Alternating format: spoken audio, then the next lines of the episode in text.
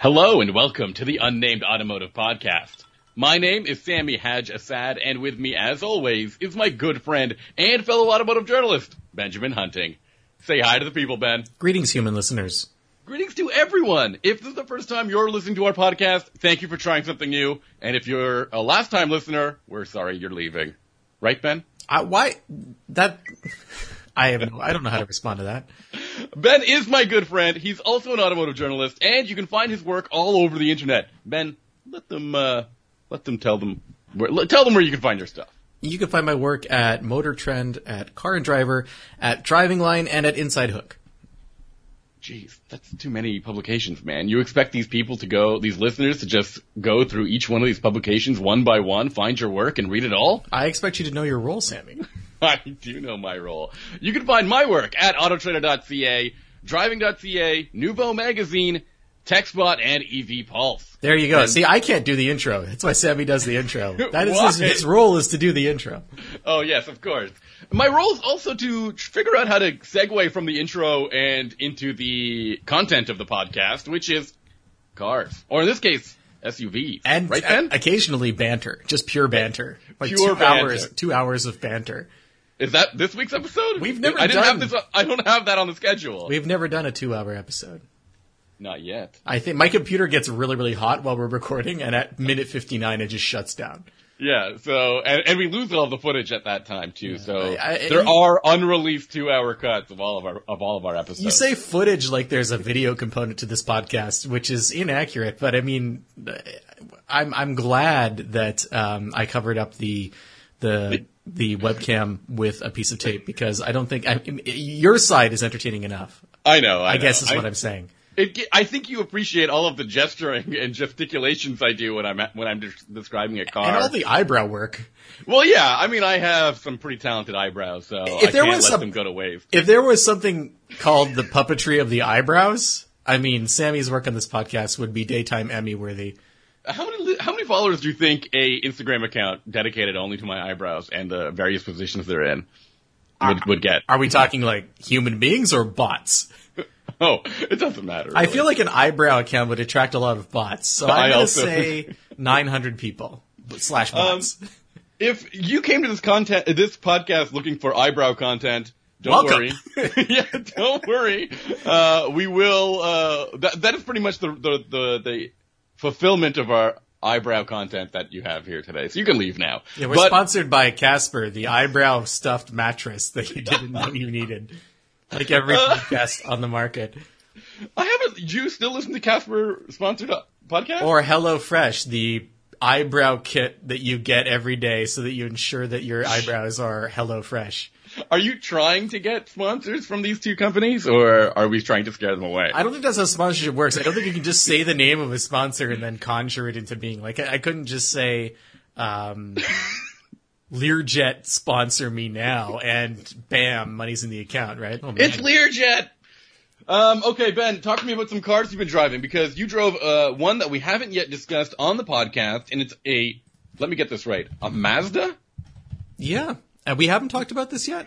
I we haven't talked about this, and I don't think we've talked about many Mazdas other than the Miata for a long time. So uh, there's this kind of this weird trend these days for people who people for companies that are building you know like soft roaders like traditional crossovers that you don't generally think of as doing anything other than driving to work in the morning or going to the mall or whatever and and that's to build off-road editions uh, we, we've talked about the wilderness I can't, I can't ever since i had my wisdom teeth removed i can't say wilderness it's really hard and i don't know why the Wilderness editions from Subaru. We had the Outback and the Forester. Um, Toyota's made a RAV4 TRD off-road, which you talked about on the show. And of course, there's the Ford Bronco Sport, which is an escape with a you know a different body and the appearance of being rugged. So this is kind of a. I don't know whether people are really buying them. I don't know how Yeah, popular. or if they're just if they're just making different ver- like more trim levels to to saturate the market. Yes, right? it's hard to tell if they're popular or not. I mean, I see them from time to time, and the Bronco Sport is reasonably popular, but it's it's kind of snowballed. It's like one manufacturer started doing it, and then another one decided to kind of fall in line, and before you know it, there's five or six of them out there. Yeah. So the latest in these, sort of, and I'll get to that in a second, is the Mazda CX-50. And the reason I say sort of is because if you go to the MazdaUSA.com website, which does not have any eyebrow content, No. you, you'll find all of the imagery associated with the CX-50 is like fording streams or driving up rocky hills and doing off-road stuff and clouds of dust. And I think their television campaigns are similar. And they've this is a vehicle that's it's it's got like that kind of body cladding that you see also on every single one of these off-road crossovers. Yeah. And it obviously has a little bit more than that, which again I'll get to in a moment. But the whole Stop thing teasing later at later parts of the no, it's podcast. not my pleasure to layer, Sammy. It's just how it works. I know. But the whole message behind this is CX50 is what Wilderness is, is what TRD Off-Road is, is what the Bronco Sport is. Which Trail Sport? You forgot about Trail Sport. What's man. Trail Sport? Is it Trail Sport Honda's version of it for the Pilot and the Passport? I never even really thought. So the Pilot and the Passport are are larger than I think what we're talking Yeah. about now. So Yeah, I, I don't not really kind of because I mean if you if you start talking about that, then there's Because also you just erased you just erased the, the thought of that out of your mind. But there's Nissan Pathfinder too, and it, it's, I don't really want to get into the, the bigger stuff and like Ford Timberline. But uh, the small stuff is new. You, you, it's it's rare that there's been this many at the same time. Right. Um, in any case, I I pick up this Mazda, and my my my I Not just physically. That means you went and you got the Mazda. well you right? weren't there, but Well, anyway. you need to be clear to our listeners. I just driven the Wilderness, right? I just Yeah. the the Forester. So it's fresh in my mind. Subaru is kind of the one that's gone the most all out, I think, in terms of making actual changes to the vehicle to make it somewhat better off road. And uh, the TRD Pro from not TRD Pro, just the TRD Off Road from Toyota, also kind of you know up there. And I'm expecting a similar level of effort from the Mazda. And and what I discovered is absolutely almost no effort at all. it's and and I want to quantify that by saying I think the CX50 is a very good vehicle, but it's one that has been compl- that has completely misled potential buyers as to what it actually is. Wait a minute. Come on, talk to me here. You got to talk to me like a, a normal person now, because again, all the imagery is it doing off-roady stuff. Can it not do that? I don't think so. You don't think it can do any of the things that it's marketed for? I think it can do maybe like ten percent of those things. I think Look, going into gravel or some like like sand or gravel mud, is not you can do off-roading, that. It's fine. I Yeah, mean, but you could of- do that in a Crown Victoria. It's not Yeah, like I know, but I always feel like that's the case with these off-roaders. Is that that's the worst case scenario their owners will really will really get into. I mean, right? let, me, let me tell you the stark differences between the CX50. I, I'm, I'm going to lay out why the CX50 isn't what it wants you to think it is before I talk about all the good things about it. okay, cool. Hit me. So, the the CX50 is essentially the CX5 platform with about four and a half extra inches of wheelbase. And Nice. yeah, That sounds good. Exactly. Or maybe I'm talking about good stuff uh, i- as well as the bad stuff. But the reason the reason I mention that is because it's a little it's a little longer. It's like I think over it's like five and a half inches total when you include the bumpers. Okay. But it's it's it's lower. We tend to include bumpers, don't we? Well, yeah, but I When mean, we talk about the length of a vehicle. in addition to the in addition to the to the wheelbase, which is what's really fine. important because you you do have a very spacious second row. You got decent cargo space, but you have a lower roof line, so it's more like a wagon than anything else in the Mazda lineup. how could they? It has a little bit less headroom than you'd want in the back, but I didn't really see it as a problem. I think if you were taller, it might be an issue, but it's not like a slope. It's not like a coupe kind of deal, a fake coupe. It's it's just kind of wagonish. Um, and it's wider because you have these flared fenders, the, the body cladding that I mentioned, the plastic body cladding. So Yeah. that kind of gives it a more aggressive look than the CX-5. I think visually it's fairly well differentiated, Yeah, it looks good. I think but it does look like a Mazda Outback. Like there's no way to say that, right? There's no other way to say that, right? it, yeah, kind of does. But it's I don't know if it's as large. But the the um, there's there's only two more changes to the What do you mean? vehicle. There's only two more changes. two more changes versus the CX-5 when you start talking about off-road ability. The first is it has like a half inch of, or sorry, a full inch, I think, of suspension lift, something like that. A half inch. A or half full inch or a full inch? I'm Come gonna on, check. man. Oh, me like it matters to you. Like, Yeah, you'll have you. I'll have you know. okay, I really care about that. it's one inch taller than a CX-5. Great. That's it. So what is the It's total? nothing ground, else. There's what is the total ground clearance then? It's 8.6 inches, so it's about the same Oh. as like a Jeep Grand Cherokee or a Forester, like a, regu- a regular, Forester. a regular like, Forester. or is the regular Forester 8.8? No, 8.6. Yeah, it's like right? 8.6, 8.7. It's in that range. But So no, no additional ground clearance over the already established. Um, No. So it's it's it's somewhat taller than the CX5, and that's it. And the, th this is where things start to fall apart. So Mm-hmm.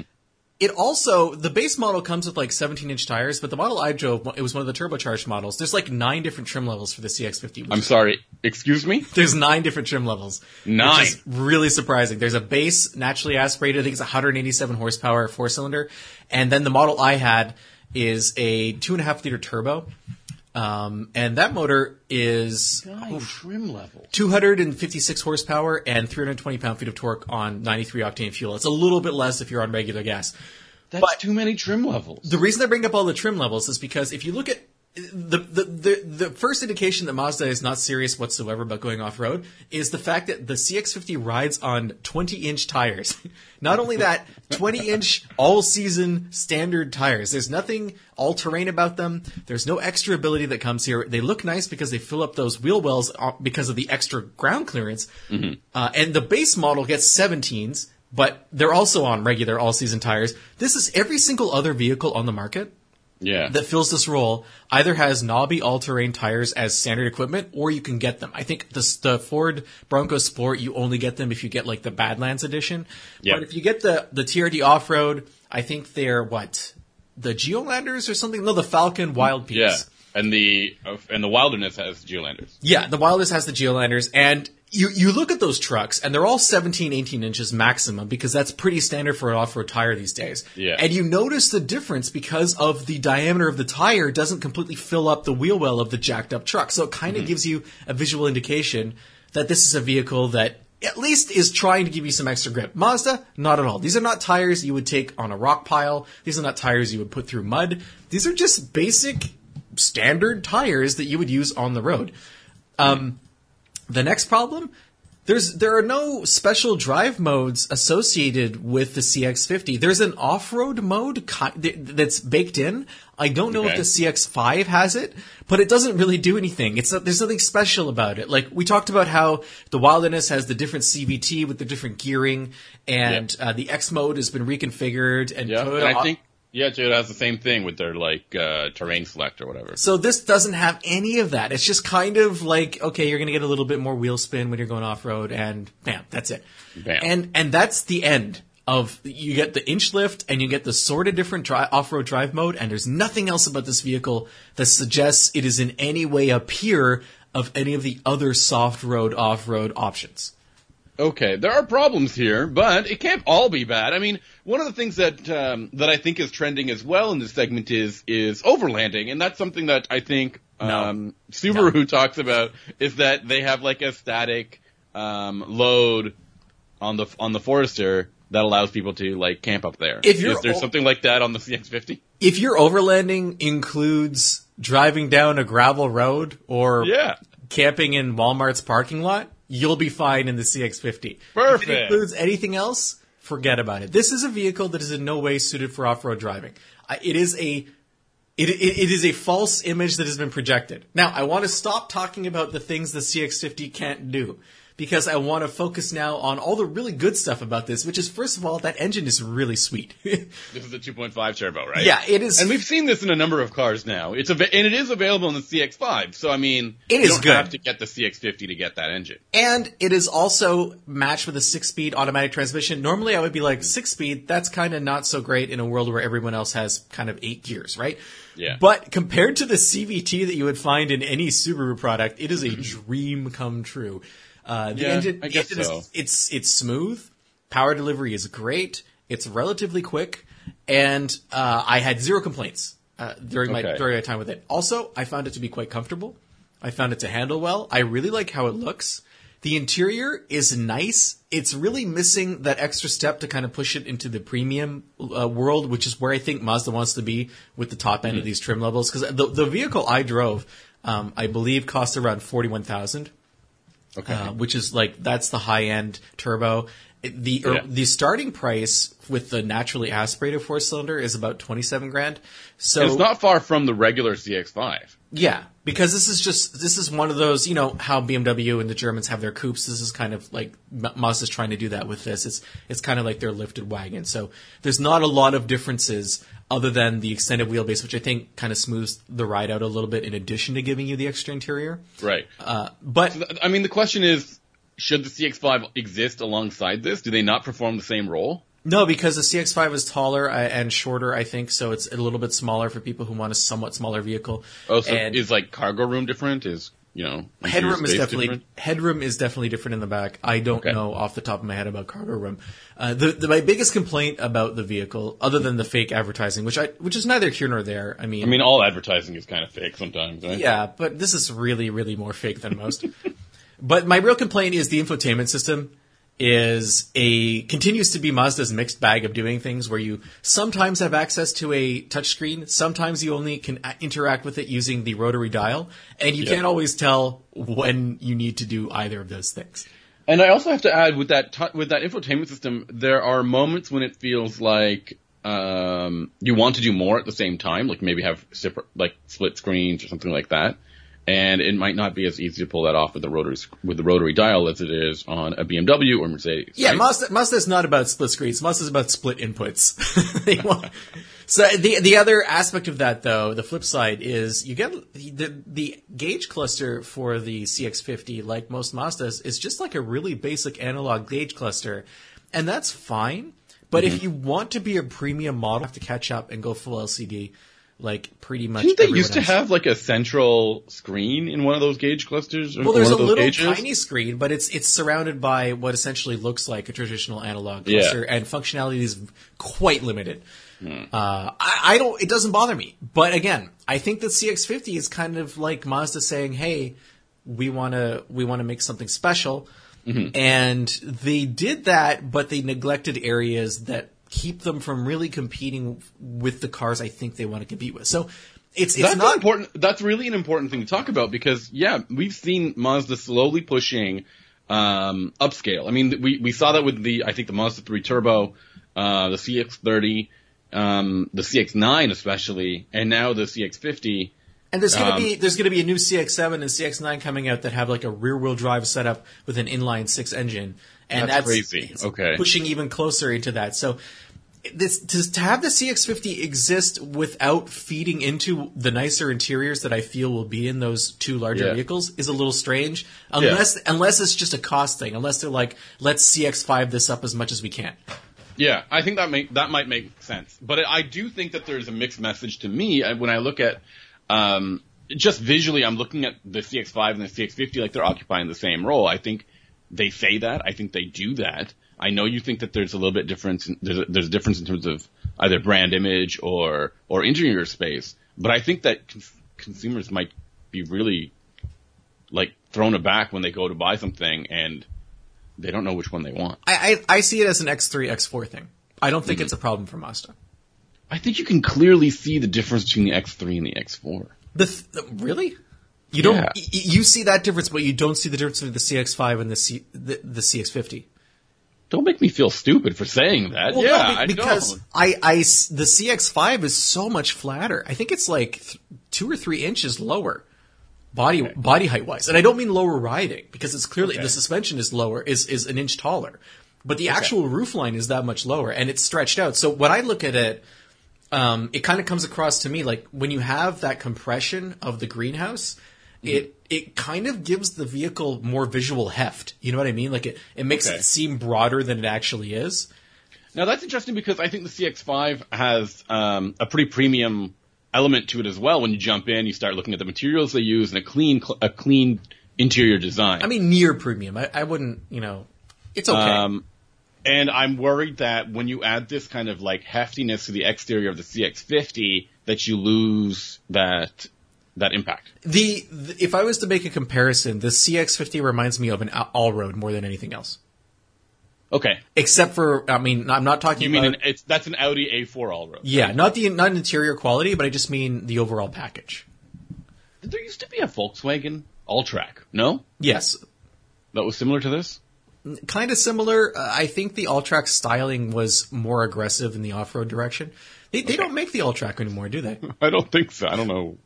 I don't know It's what weird because you know I've been, but I've been driving all of these soft roaders, right? And the Alltrack hasn't entered my mind once, which is weird because I remember going to the launch of that vehicle on Bainbridge Island in in uh, off the coast of of Washington State. Wow. Um, a short ferry ride from What- Seattle. so where would you take the CX-5 to really push its limits? Um, I would say a, a gravel road would probably probably push its limits pretty hard. Uh, some wet grass, maybe. I don't know.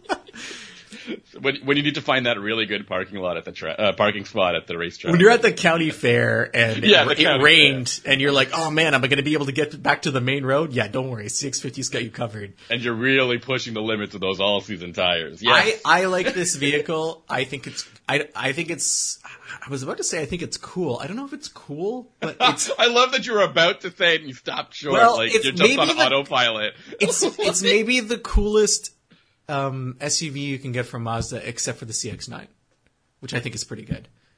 Although, although Yeah, I David, think that's fair. Uh, the, but you know, we're talking about, or you were saying, I don't know if buyers will be able to tell the difference between this and the CX50. Sorry, the CX50 and the CX5. Remember, this is the same company that had the CX3 and the CX30. I don't know if they still do. Yeah, but those two vehicles look dramatically different than one Did they, like though? one looked tiny and the other one looked less tiny. One was so tiny, I could not even get in the back seat. That's the CX3. That was a mistake, I think. Yeah. It's gone now. So that, that's that's kind of that wraps it up for me uh, on the CX50. I liked it a lot more than I thought I did. I took it on a road trip, picked some stuff up with it, had a good time. Um, tires. No, not tires this time. It was a uh, an, a what's the word evaporator for my uh, air conditioning system that I'm putting in the Jeep. That's far more boring than tires. Is it? Yes. Wow. Okay. Um, I did something very interesting, something I've never done before, and I went all the way to UK, the UK, and I went to the Goodwood Festival of Speed, which is a wild celebration of like performance and motorsports. And Ben, if you've never been to this, I think you would be in heaven if you ever went. I right? never been to it, and I was actually in London three years ago while it was going on, and I completely forgot that it existed.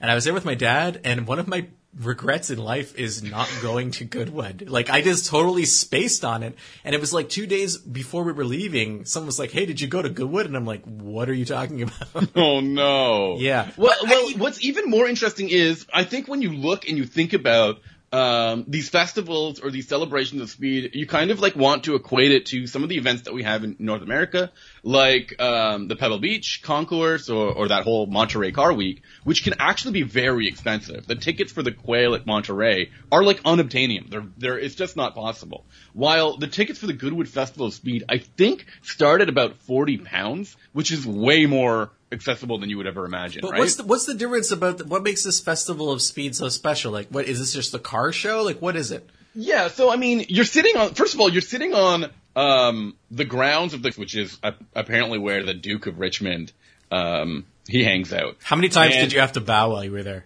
Never, not once. Although I did, um, I did it anyways, right? Like just to anybody who made eye contact with me. Um, but there's about 150,000 people who attend this thing.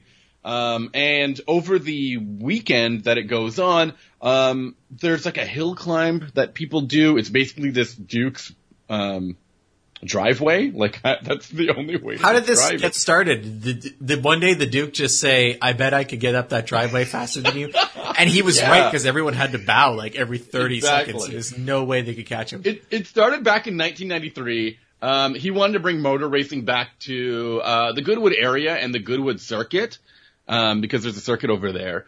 Um, but he didn't have the the permit to host a race there, so he just did it on his own property. I mean, that's Um, a true hero. I know, I know. Did you know that there's something similar? I believe it's uh, Rhys Millen and his father uh, Yeah. in New Zealand. They didn't have a permit to build a racetrack on their own property, so they built a driveway that was, I think, two kilometers long. And it was just crazy twists and turns and all sorts of stuff. And every couple of, once or twice a year, he invites all of his r- motorsports friends over and they do timed runs on it. yeah, It's pretty, you can see it on Google Earth. This is, oh, really? Yeah. This is essentially the same thing. I mean, the track, the, the hill climb is about uh, is, is 1,890 meters, so just under two kilometers. How many miles has- is that? Um, less than one. Two kilometers? I mean, wait, no, sorry. Leave me alone. It's got to be like just over one, I think, right? Yes. Why don't I know my kilometers? I mean, why don't I know my Because you've been bowing to some One- duke somewhere. yeah, one point one point one seven. You leave my Duke my Duke bowing out of this. I wish I could. So, um, and, and you know, there are race cars that go up this hill. There are production cars that go up this hill. There were drift cars on display, which was really fun to watch. Um, there were concepts. There were lots of electric vehicles. I saw all sorts of wild things. And uh, the reason I was there was because I was a I was there as a guest of Porsche. Uh, Porsche has debu- debuted a new uh, LMDH race car. Do you know what LMDH is? I absolutely do not. it's a new por- prototype racing class that is supposed to be going in um, IMSA sports car racing and the World Endurance Championship. So this is a new um, vehicle. I think it's going to replace the old Porsche 919, which won uh, the 24 Hours of Le Mans like four times in a row or some garbage like that, something insane. So they're like, this car is too good. yeah. We want a challenge again.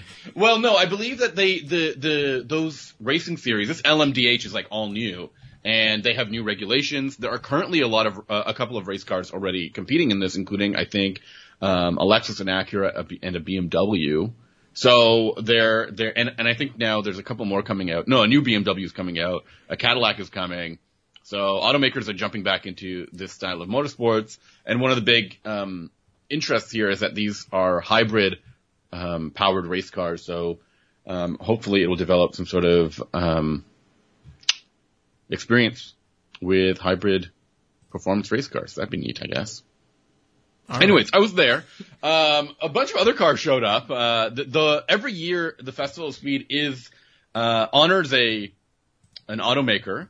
This year it was BMW, and BMW and the honored automaker has to like has this huge display, um, not like a like a auto show, but like a sculpture that uh, commemorates their their either their racing history or something about them. So this year was BMW, and they made these this statue. It's this massive statue, um, several stories high, and it had a bunch of uh, the race cars on it. It looked like uh, they looked like little race car pop- lollipops, which I thought was neat.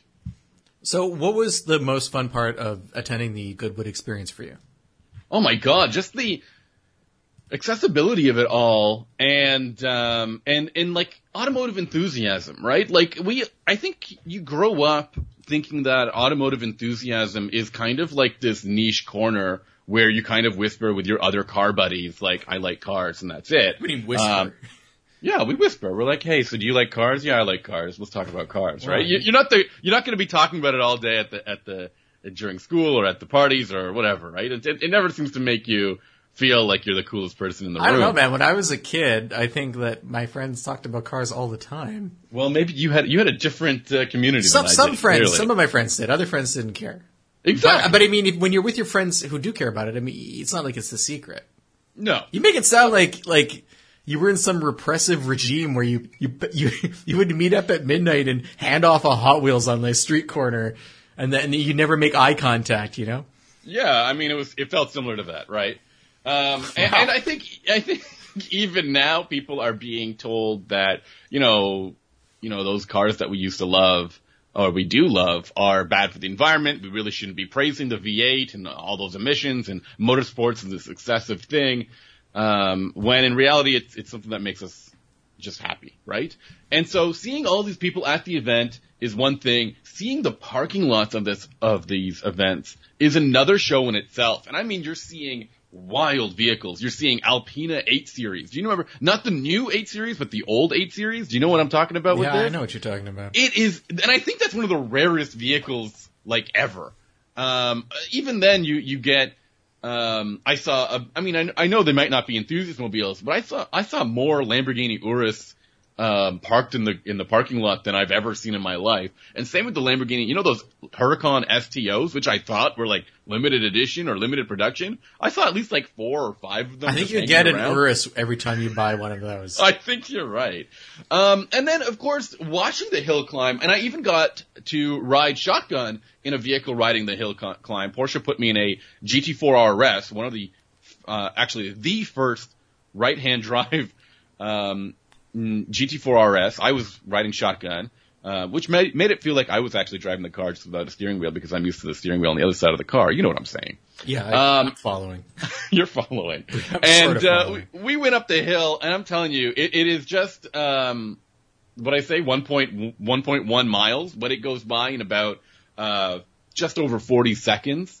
It's it's unbelievable. It's so cool. And I saw this hilarious little electric car called the McMurtry. I think it's the best way to call it. I think that's the, the McMurtry uh, Spéirling. When you say hilarious, what does that Yeah. mean?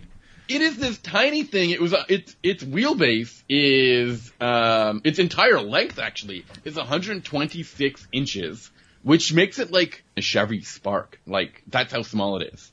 Um, and it, it's this all electric tiny little sport uh, race car that has these fans that are designed to to keep the car uh, grounded. Like it provides you know sort of additional downforce. saying rotating fans like the old F1 cars.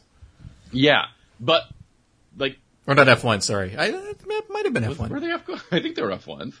And this thing broke the the record um, of the hill climb. They did that hill climb in 39 seconds. How, how fast did the Duke do it in? the Duke, uh, I don't think he. I don't even think he tried. He, he, he, he- I didn't see this Duke. I would have loved to see this Duke. Um, I don't even know. I think he watches everything from um, a building on the on the ground. What about the ghost of the Duke, like the original Duke? How many Dukes are there? I don't. Was know. there a I'm Duke count? I'm not a Duke expert. Um, another crazy thing I saw was this vehicle called the ProDrive P25. Do you know what this is? It's a Subaru, right? A Subaru is- race car? It is kind of like a Subaru.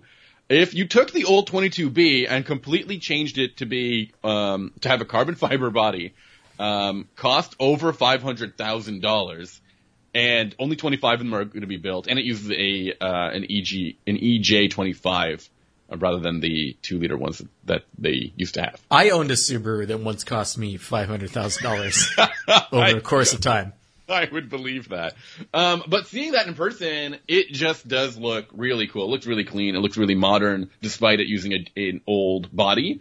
It has that same gravitas that I think a Singer Porsche has, where you're like, I'm looking at, I'm not looking at something old. I'm looking at something um, special, and I think that's pretty cool.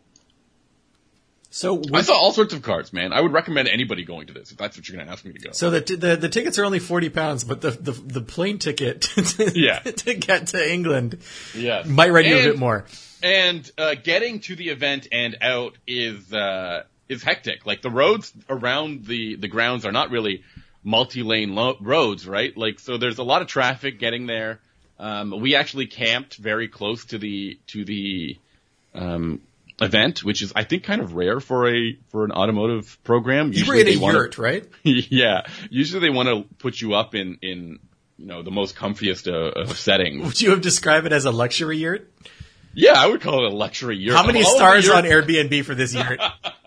of all of the yurts that I have um, spent time in, and I, and I think you know me, I'm not one for camping. I'm not a big camping fan, um, but this was it had all the amenities I needed. Um, so yeah, Did it have running water? Yeah? It did in the yurt. No, not in the yurt. Oh, okay. Well, I'm sorry. I thought you know running water was an amenity you needed, but now I'm amending my visual, my, my mental uh, envelope of what Sammy's needs are. I had to go and put little slippers on and run out to the bathroom. That's funny. When I I remember I went to the Wörthersee gathering uh oof, six years ago maybe, and it, it's like this huge Volkswagen thing that takes place. I think it's in Austria. Um, it's it, we're near the German border, but I'm pretty pretty sure it was in Austria. But it's it's on this big lake, right? Wörthersee is a lakeside town. I've been told I've been told that Wörthersee is just as crazy as this. So we stayed. The reason I'm bringing this up is because we stayed in cargo containers. oh, that's, that's wild. They had these cargo these cargo containers on the shore of the lake, and then in the morning, yeah, there was no water. There was a battery powered light, um, and then in the mornings we would get in a motorboat and we would drive 25 minutes across the lake to Wörthersee because, as you described Wait, it, would they just load your ship shipping container with you in it on no, a on with a a giant crane. How cool Yeah. would that have been? No, it was uh, it was actually a pretty a pretty sweet boat. Um, And, I'm, and, I'm being trafficked. and- yeah, and we beat traffic that way. There was just no way. Oh, I'm being trafficked. Okay, I get it. Uh, yeah, there was no way to drive there. It's just too many, too many Volkswagens, mostly Golfs, but also Jettas. So it was uh, a, a similar experience, I think. I've heard, I've heard. Maybe that's the next one for me then, because this, this I've heard so many things about it. Um, everyone kept telling me you're gonna love it, and they didn't really specify exactly what I would love, why I would love it. So my imagination is pretty big, it's pretty, it's pretty creative, but I never imagined anything like this event. Truly, it was like, um, it was like being at the Forza Horizons festival in person. Like, it, there's just cool cars everywhere. Everyone is loving cars. You hear and smell everything to do with, with vehicles. Um, and, and there's rare vehicles everywhere. And you just go, wow. And then the person next to you goes, wow. And you kind of like, high five. Like, you just saw the same cool car and you both appreciate it. So, it was fun. I would really recommend it if you get the opportunity. Um, I'm, I I think that these kind of events are rare and uh, it made me just fall in love with being an enthusiast again. Is there anything else that you want to uh, talk about for Goodwood or or bring up for this week's episode?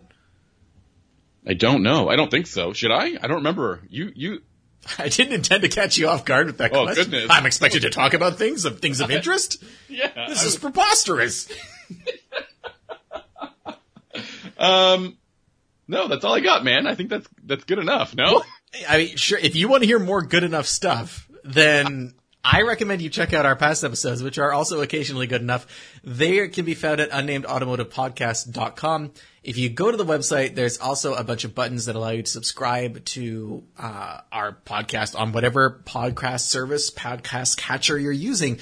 Uh, Amazon, Google, Apple, Spotify, Stitcher, all that good stuff. You can also leave us some feedback there. There's a, a contact form that uh, lets you ask questions for a future episode or comment on any of the past episodes that you see there. And you click submit and that goes right to our inbox. You can also email me the old fashioned way. It goes to me, Benjamin at benjaminhunting.com or reach out to us on social media. Sammy, how can they find us on social media? Well, they can find you on Instagram. You're at Hunting Benjamin, and you can find me on Twitter. I'm at Sammy underscore Ha like you're laughing. Can I just add one of the one of the things I always thought about when we were doing our our outros is that my dad used to uh, download the podcast just to his computer and like listen to it on his laptop or something, and carry his laptop around the house while listening to it. You can definitely I- do that on the, and I was website. like, no, there are apps that you can do it. And he was like, I don't understand what you're talking about. So I think when we tell people about the buttons on the, on the website, I'm always imagining my dad being like, apps, huh? Maybe that will work. like, he, and then he's just gonna download the apps on his desk, on his laptop and be like, it's still not, it's the same Well, you thing. can listen right from the website if that's how you prefer to do things. You don't even have to do the downloading step like Sammy's father. You can just hit play and, and that'll work too. I love my dad and, uh, I can't wait to talk to you next week. Ben, what are you driving next week? I'm driving the completely redesigned, finally, 2022 Toyota Tundra pickup. And I'm driving a vehicle that has a badge that seems inspired by a pickup. It's the Porsche Panamera Platinum Edition. All right, can't wait to hear the tow rating on that one. Yeah. Thank you So- for listening, everybody. Take care.